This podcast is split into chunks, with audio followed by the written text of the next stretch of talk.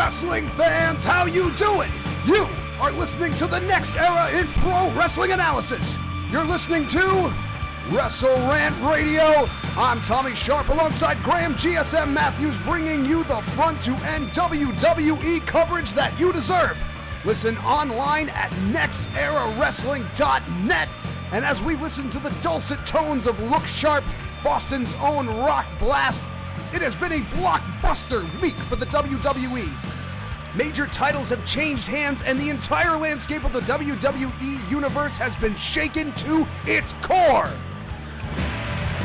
But before we dive into all the triumph and turmoil we saw go down this week, we will be joined just in a few minutes on the Wrestle Rant Radio hotline by none other than the Mad Dog of Wrestling Analysis.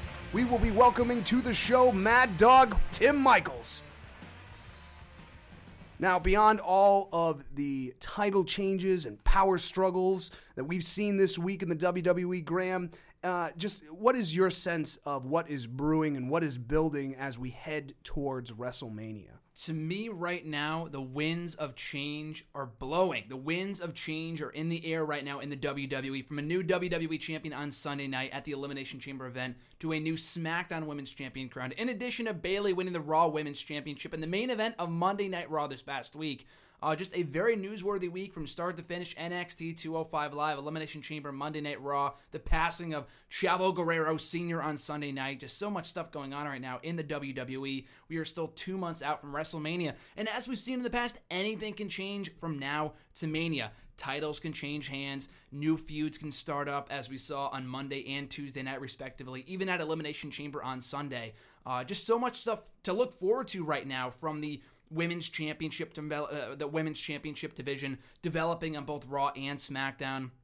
Bray Wyatt running rampant on SmackDown as the new WWE champion. A new battle royal will determine will de, uh, determine a new number one contender on Tuesday. Just a lot of stuff to look forward to and a lot of stuff to discuss in the weeks ahead here on uh, Wrestle Rant Radio. Absolutely. I mean, the road to WrestleMania every year has been uh, uh always full and jam packed uh, with matches, but now with the brand split uh, and this whole new approach to the amount of events that we're seeing uh, in the WWE month to month between Raw and SmackDown Live, NXT takeovers happening periodically around the bigger shows, uh, and going into Fastlane and coming out of Elimination Chamber. There's just so much going on right now, and I think one of the best things uh, that happened at Elimination Chamber was that we saw uh, not only uh, a new world world champion, world WWE world champion, but we see a brand new women's champion, Naomi. Uh, this was a huge moment, m- moment for me, uh, being a Naomi fan since her days as a Funkadactyl, and seeing her progression as one of the most fiercely competitive women wrestlers and just wrestlers in general. One of the most high flying uh, and devastating move sets, almost a strong style style move set coming from Naomi.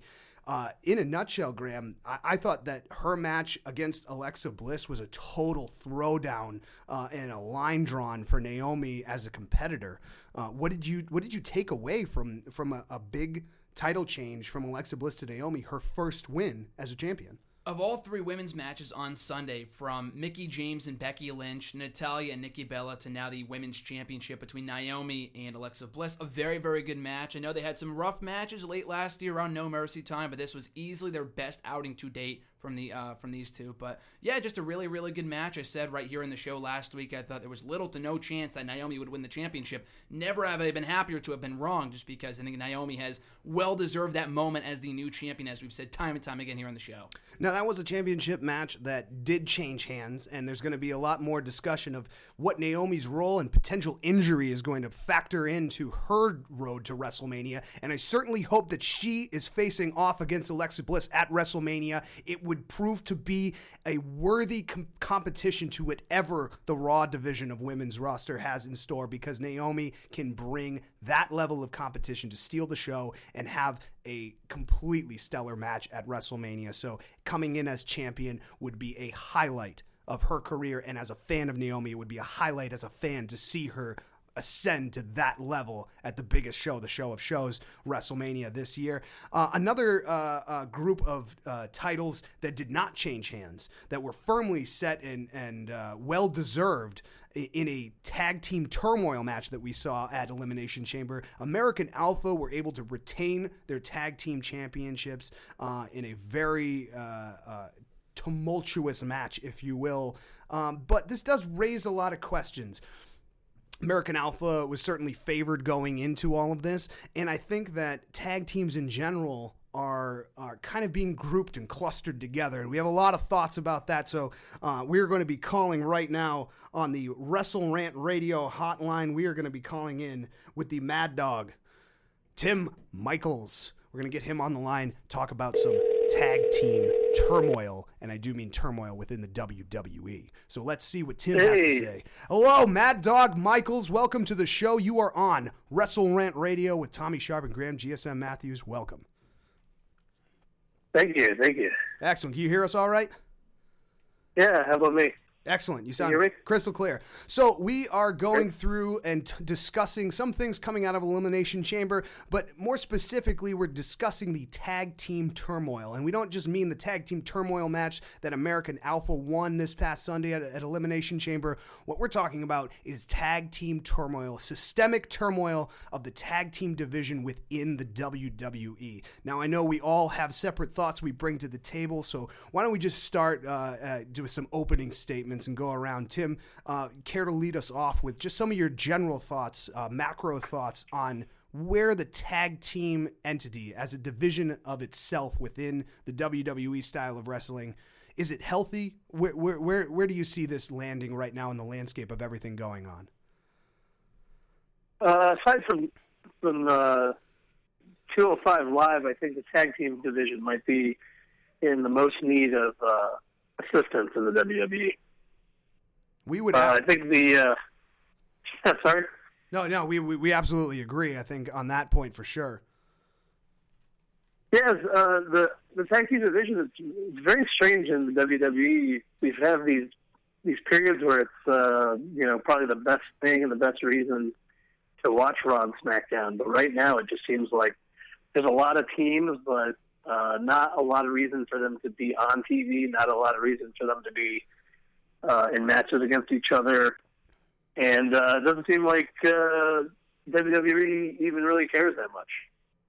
Right. See, it feels like they uh, are trying their best to make as much screen time for their tag teams, uh, to get them out into matches, and I'm sure they are a major part of the live shows and the touring shows and dark matches and pre matches and things like that. But what we are seeing, as you alluded to, is that they're grouping a lot of these things together uh, pretty closely. Uh, in your opinion, before we dive into uh, uh, kind of what the modern landscape is, what was a time that you might recall where tag teams were th- uh, flourishing and thriving in the WWE? Well, definitely. Uh, I mean, one, one of the reasons why I'm so confused is that I feel like in the '80s, the tag teams were a big and prominent part of WWE. They may have not been more than anything in the mid card, but you know, every team was very memorable felt very intentional and very put together, like the British Bulldogs or even the Bushwhackers. And um, I was trying to think of the last time it's been in that state, and uh, I feel like it was maybe tail end of the Attitude Era when you had Edge and Christian and uh, the world's greatest tag team and teams like that. Yeah, absolutely. Now, Graham, uh, for, where do you see the modern side of all of this? What you know, in the last, say, even five to ten years, has you, have you seen a decline in focus in making the tag team uh, uh, titles even as prestigious as they want to make the Intercontinental title? Well, I feel with every division in this company, whether it be the mid card scene, the tag team scene, women's scene, it feels like we have the ups and downs. Um, but more prominently with the tag team division in the past five to ten years, as you said, Tommy, just in regards to like I remember a time for not I'm not talking about like years on end, but when Cody Rhodes and Goldust captured the tag team titles late 2013, it seemed like we had an abundance of tag teams. The tag team titles were constantly on the line. Every single week. Some great matches, great stories. Who could forget the amazing angle between the Shield and the and the Rhodes brothers and the and the Rhodes family in late 2013, and even in the recent years, the New Day have done some great things to the tag team division. And it's not a matter of the brand split being the issue; it's just as you said, a real lack of focus for these tag teams. So again, we've had these ups and downs before. We've had tag team elimination chamber matches. We've had tag team ladder matches in recent years but they really lack that consistent string of focus for the division on Raw and SmackDown. It, it, feels very much that the tag teams in general have become somewhat of a gimmick within wrestling in general. They're the sideshow. They're they are the uh, kind of rodeo entertainment element of the live show and on television now. Um, almost uh, always ending in uh, some type of contrived and over calculated uh, set of spots or series of, of moments that conclude that match. And I, I believe that those are supposed to be the story anchors, if you will, uh, but they're certainly not clear. They're not spending enough time backstage with these groups. And even, uh, you know, prominent groups like Gallows and Anderson, The New Day, people that are, have very strong microphone skills, I think they're losing us by only focusing on that element of them. And it, you brought up the Shield, Tim. You brought up uh, some uh, of the Attitude Era and '80s era uh, wrestling teams, and what was uh, unifying about those teams is that they had a name, they had an image and a design. Uh, since the Attitude Era up and until now, we've seen a lot of teams that are very similar to Sheamus and Cesaro, two singles superstars that have you know uh, kind of uh, reached a point uh, in in their singles career where they need a fresh coat of paint and they throw these two people together create some turmoil create a tag team and then eventually those split off no real cohesiveness no real blending of music necessarily you're seeing a little bit of that more now on the Sheamus and Cesaro side but it's still very separate and and divided Tim in your opinion uh, what is uh, a team right now that really has it all together and has some of these elements that could inspire a new generation uh, or a new approach to tag team wrestling? I, th- I think at this point it might be American Alpha, but uh, you know they just don't seem to be putting in a winnable position. Um, I know that uh, they're definitely suffering from that NXT effect, where uh, you know WWE just seems to just throw these guys out there as if the casual audience is also a network subscriber, but I, I really just don't think that is the case. I think uh, people who are watching NXT and people who are subscribers to the network are the more hardcore fans. So, you know, you see guys like Samoa Joe or you see American Alpha. Uh, it seems like they're expecting this big uh, arrival kind of uh, uh, reaction from the crowd, but you know, a lot of the people I think really just don't know who these guys are, so they don't know why they should care about them and then they're not being put into any angles to to get them over in that way, to get them, you know, the, like the case of American Alpha, to get them behind them. Absolutely. No, but I think that as far as tag teams go, that they are, you know, they're a true tag team. They're they have a name, they have uh, matching tights. You know, they, they're not uh, two singles wrestlers just slapped together. So in theory, there you think they would be their the guys you want to get behind. Yeah, and, and similarly, I feel like the revival very much are the, the the yang to their yin. You know, I think they they're a equal um, representation of all of those qualities that you just put out. So you and and again, this is, is coming from the NXT uh, development system there. So Graham, given those examples, what what is an example of a team that is uh, still kind of around maybe a legacy team that is uh, attempting to do some new things but not really capturing that same type of audience that that the tag team really deserves well, I'm glad you bring this up just because it's very timely. I wrote an article just yesterday for Hidden Remote about this why Breezango is the most underutilized tag team, not only in the tag team division or on SmackDown. I'm talking the most underutilized act in the entire company right now. Again, a bit of a bold statement. And again, this is an example of what you just talked about, Tommy, as well as you, Tim, in, in that there are two singles guys paired together really out of randomness for Golden Truth for a team for them to beat, but they made the most of their chemistry. And, and you watch, I know we do, again, maybe not the casual audience. There's segments on WWE.com, the YouTube channel, where they have these entertaining segments where they're questioning people backstage and they're fashion, police tickets, and whatever else. And it's so incredibly entertaining. And you also see, I know Tyler Breeze went on a Twitter rant the other day of posting matches of his from NXT that were so amazingly great. And you don't really see that on the main roster. Um, I know they had an amazing match with American Alpha about a year ago in the tag team championship tournament on SmackDown, and you haven't seen that same side of Breezango since. They just need an opportunity, they need a chance, and they're really starting to kind of find their legs uh, in, in terms of their act, and they just need that platform to shine on SmackDown, in my opinion. Absolutely, no. That's it's such a great point that uh, that is an example of two former singles competitors coming together and literally throwing out everything they knew about each other. And it didn't start that way. They started off with totally separate individual outfits, two different types of music, and it they have slowly but surely. Uh, uh, just shed all of that anxiety of going for all here. And Breezango truly is one of the best tag team performers, put them right next to the New Day for as how entertaining they can be. Just they do not get the time. So my last question in this discussion here, Tim. Um, we've talked about uh, where we've been in, in tag teams since the 80s. We've talked about uh, some of the best teams that we have today, what makes a good team, but we still don't really have any kind of clear commitment in any way or another from WWE that this is going to change what would you change to start like right now at making a better division for the tag team uh, in WWE? I mean, I think the biggest thing is they need to uh, have one of those uh, 732 writers that they have on staff start writing some storylines for these tag teams. Those monkeys. I mean, I, I just, I, you know, like you're, like you're excellently pointing out with Breezango, you know, like these guys are doing the best with what they've been given, and they're not being given anything. Um, I, I, I would assume that 99% of what Breezango has been doing is, on you know, being created by Fandango and Tyler Breeze. It, so it'd be really encouraging to see some storylines other than, well, we've got all these tag teams. I guess we'll just put them in one big match on the pay per view, even though we have three hours to fill and two hours to fill each week.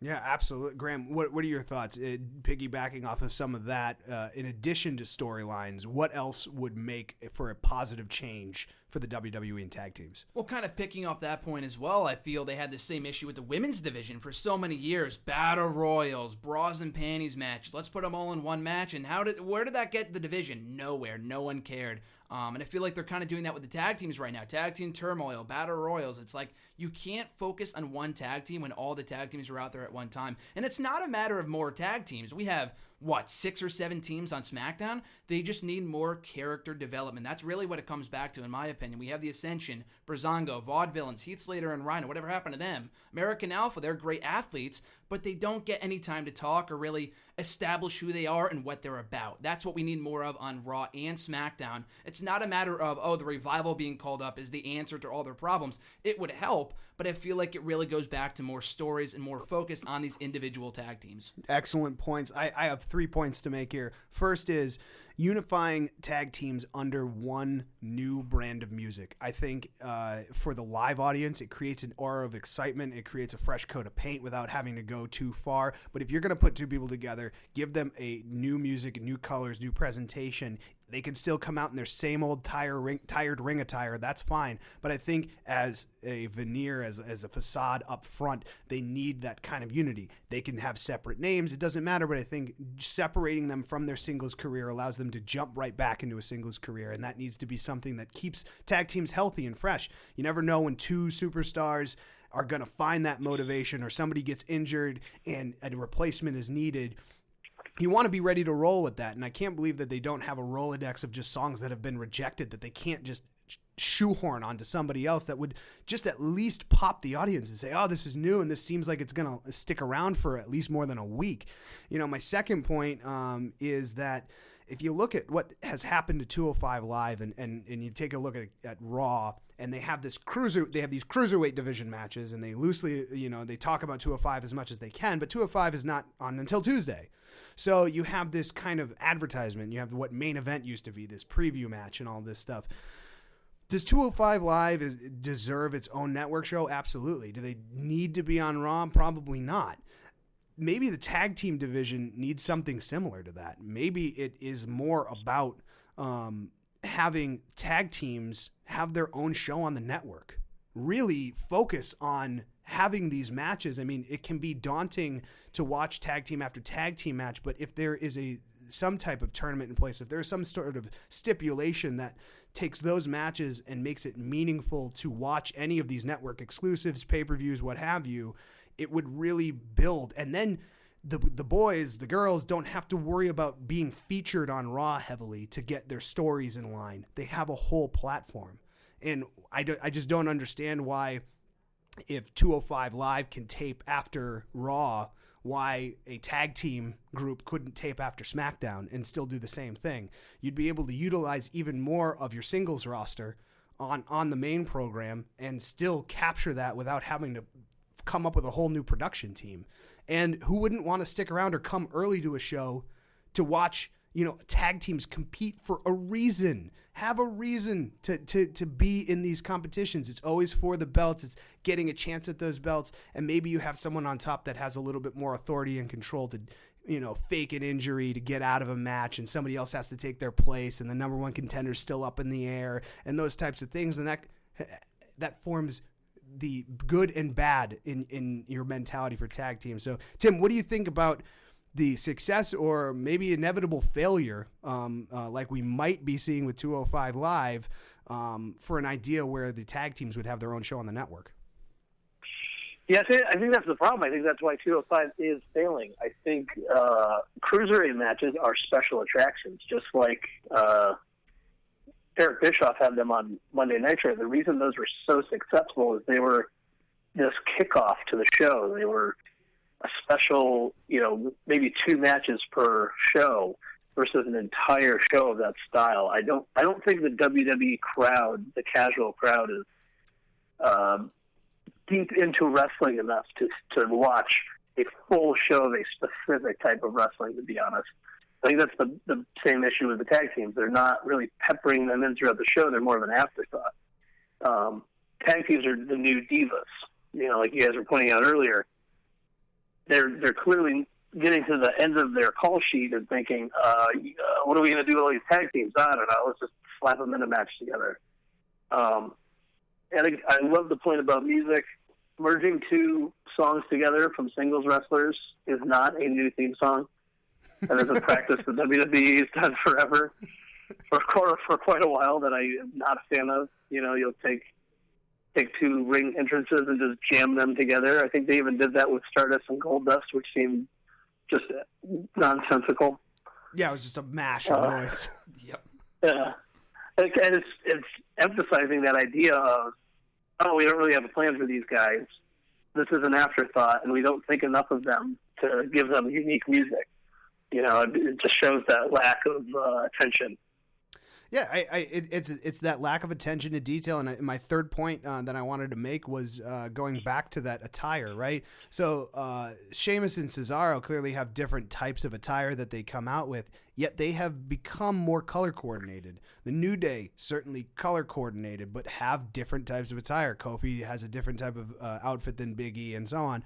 Um, you know, and then there are teams like American Alpha that have basically uniform the same attire. I think color coordination and all of these little things that are uh, just about little attentions to detail would tell even more of a story about tag teams and make and, and immerse you more in that for those matches than you know uh, anything else. So maybe a uh, a full time show on the network that just featured tag teams would be too much.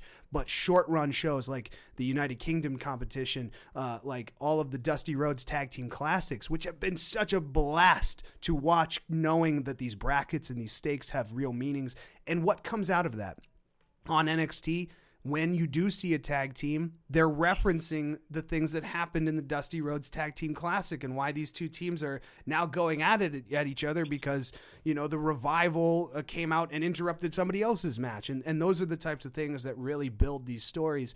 But unfortunately, that's still just a surface level story. There's still not a lot of reason other than the general competition of being champion.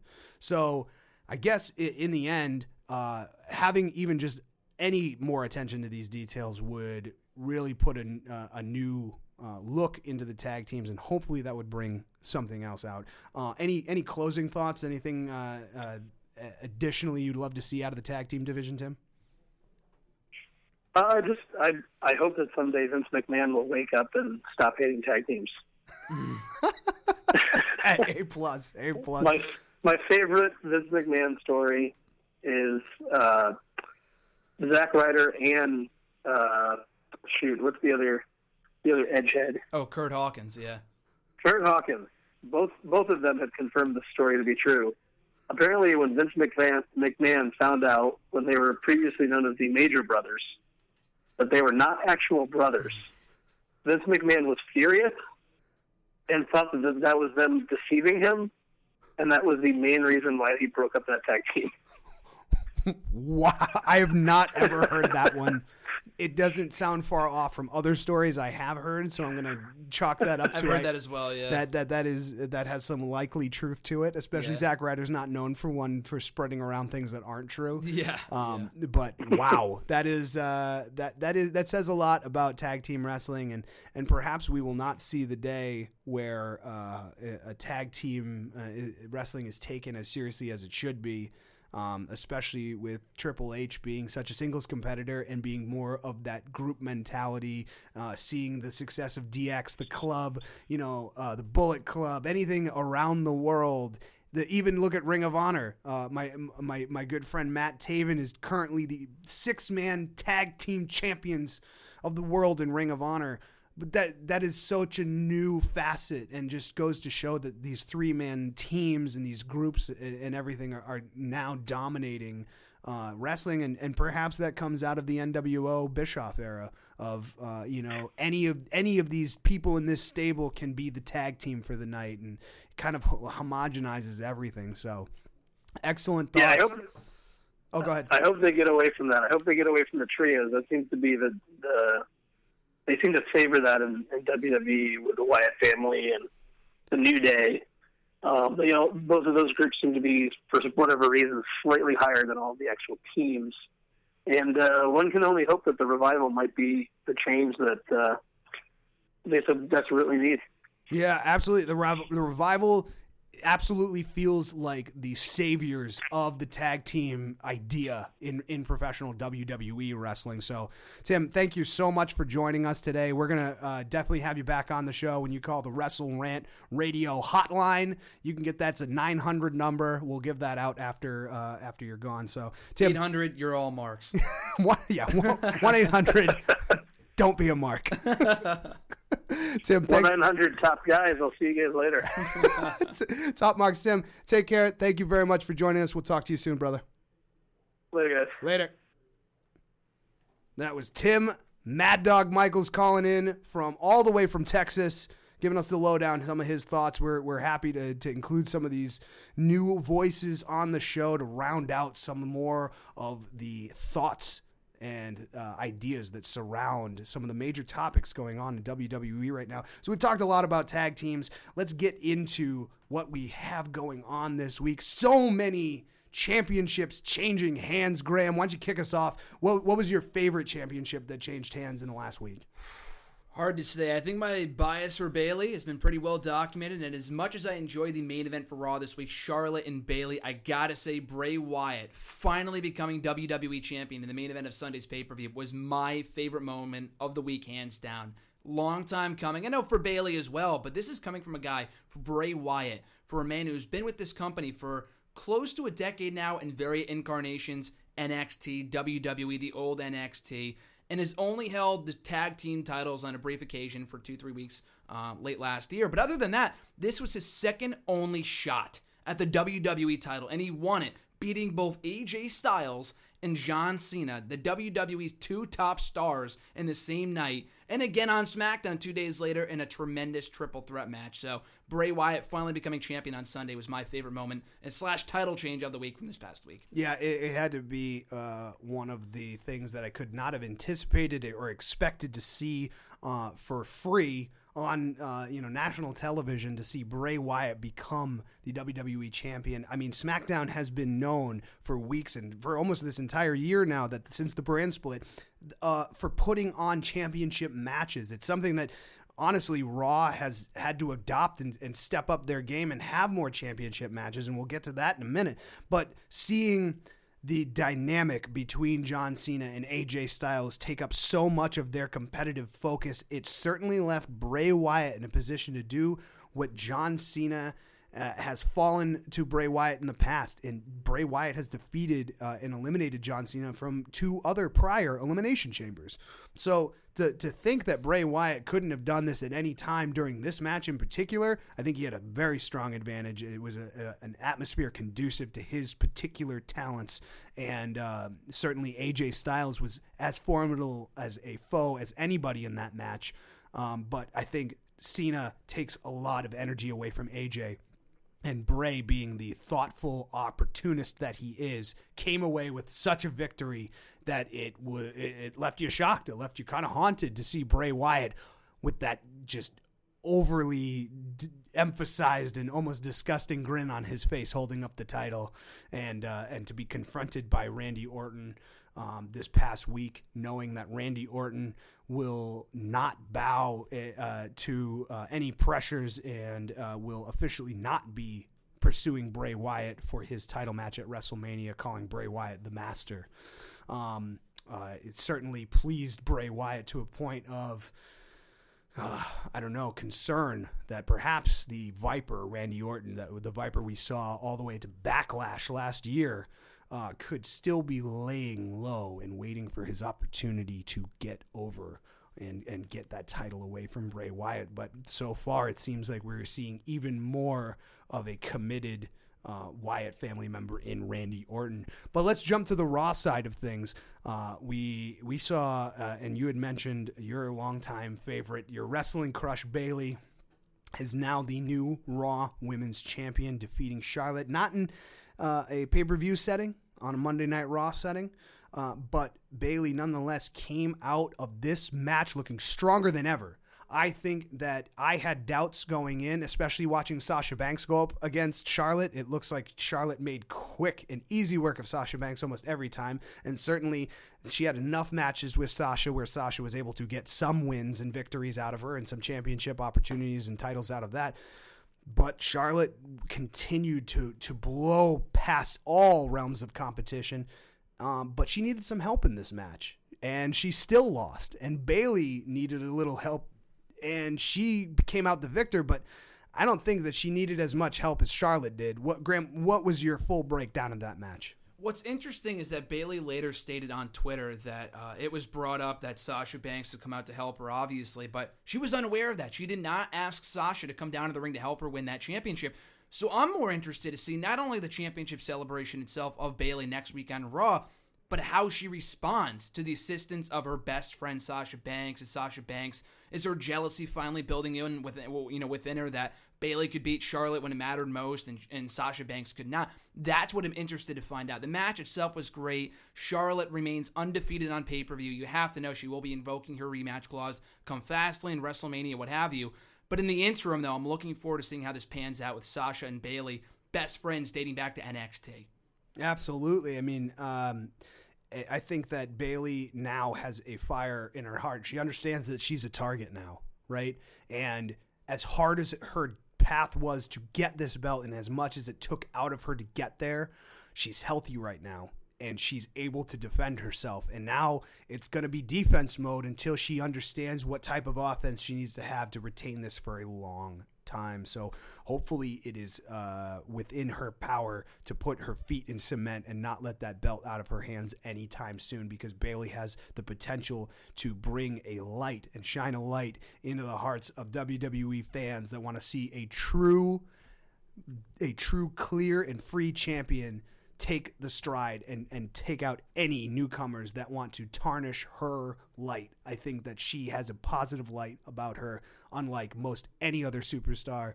Um, you know, probably shining even brighter than maybe Sami Zayn's cheeks when he smiles. So uh, I think uh, all, all the credit to Bayley, to Naomi, and especially to, to, to Bray Wyatt for, for every ingenious maneuver that they pulled off to to attain these titles this week. Week it was incredible to watch across the board.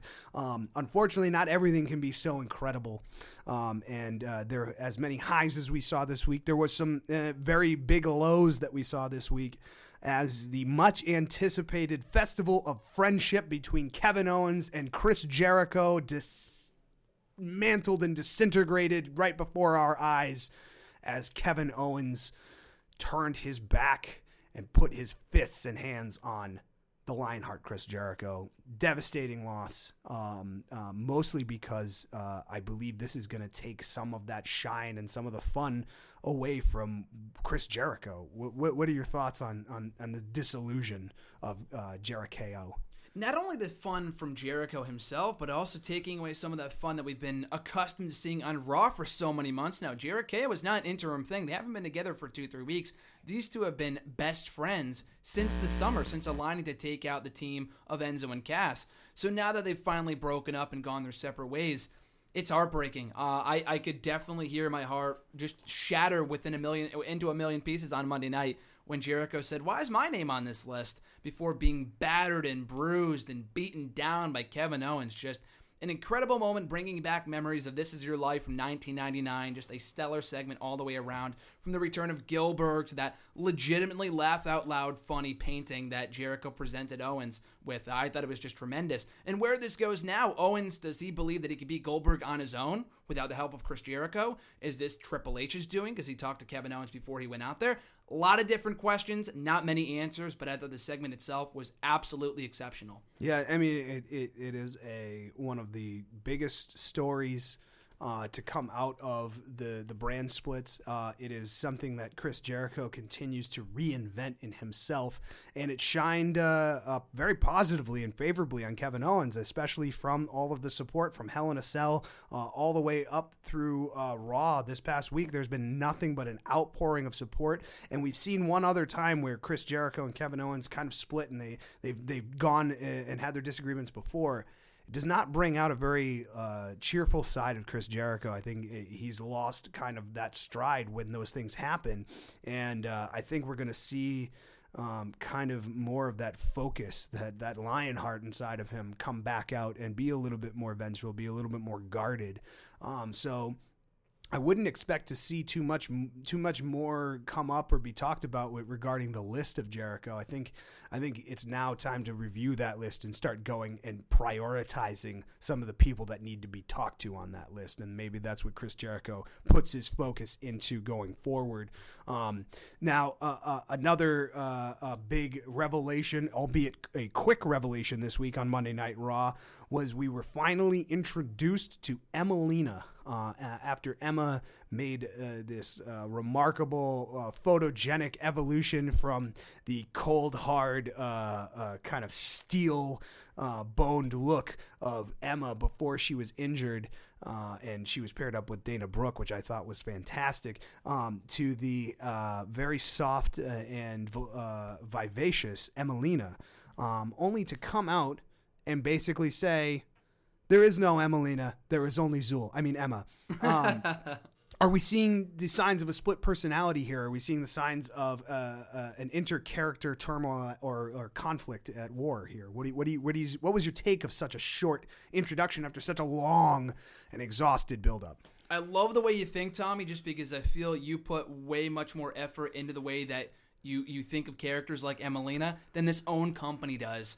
I, I do not have any faith in them whatsoever. I feel like it was just more a matter of okay, it might not be working, so let's go back to what did work. And if that's the case, then I have nothing to say. But in terms of what you're thinking, I think that'd be an amazing idea if you could do a split personality.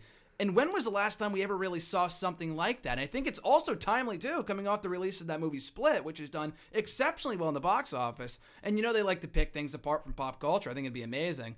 Um, but no, I thought it was interesting. That, that, that would be my hope is that you you use these platforms, you use these these uh, would be negative character traits to highlight real real uh, mental health problems that happen to real people you might know. This is not to to pull and make fun of something. It, it is to create the idea that this lifestyle of being a wrestler, being on the road, having uh, to perform, entertain, it can really weigh on you mentally. To to be able to go out there and get cheers, gain boos you don't want to be you don't want an indifferent reaction so what does that do to the the person the performer that has to go out there and achieve these results on paper you could be Emmalina. On paper you could be Emma. On, on one end you could be a uh, a fashionista. On the other end you could be a total badass. Or what she used to be as well. Remember the fun-loving Emma or that we saw in NXT. There's the bubbles, you know, for, exactly. forever Emma. Later the evolution. The evolution. Uh, you know, so are all of these kind of personalities starting to conflict within Emma? And is that what we're seeing? Uh, it, it, would be a very interesting path for that character to take and to become uh, and to reintroduce herself to the women's division on Raw uh, or, or even move over to SmackDown, however that might shape up for her in the future, um, certainly is not what we expected to see. And I think anytime we, we, we get something like that, it, it goes over quite well. Um, those were the main highlights from this week. Obviously, we had a number of uh, uh feuds concluding coming out of uh, Elimination Chamber on the SmackDown side. Um, uh, Baron Corbin uh, uh, savagely attacked Dean Ambrose, as the quote reads here on WWE.com. Uh, it was a savage beatdown. Uh, D- Dean Ambrose was uh, looking to put a hurt on Baron Corbin. He was tearing up the backstage area.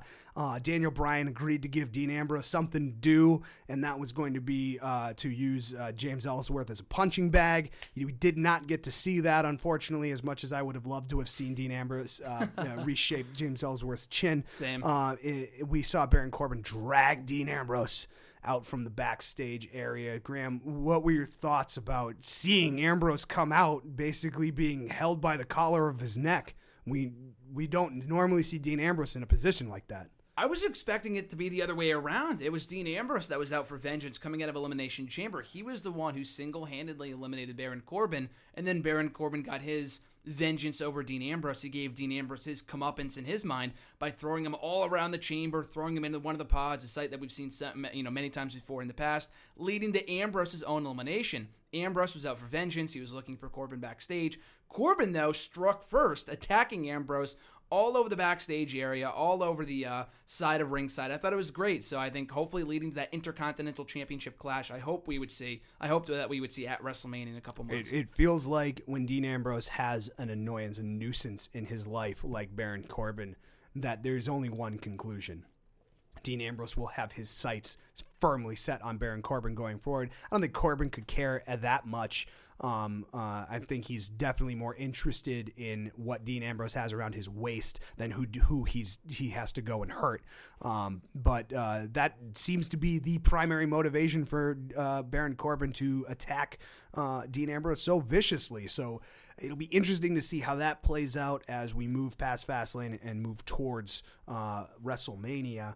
And now, just to come full circle on uh, all of our discussions here today on Wrestle Rant Radio. I'm going to talk about a trio of matches um, uh, that happened on Raw this week. Uh, specifically, uh, going back to our tag team discussion, that I want to get some of your thoughts on here.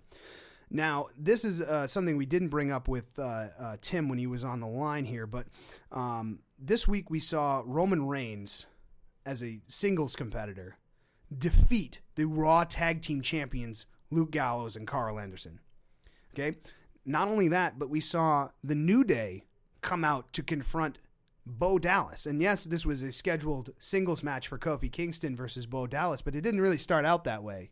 Um, it felt like Bo was in the ring and he was surrounded and pretty much, you know, confronted by the New Day. I didn't really see any provocation from Bo Dallas whatsoever to to to what Kofi and the New Day came out to present to him. And then lastly, Cesaro, instead of both Cesaro and Sheamus, uh, uh, Cesaro took on Enzo Amore um, because they took great exception to the fact that they were not allowed to finish their match clean against Gallows and Anderson for the rematch for their titles that they lost.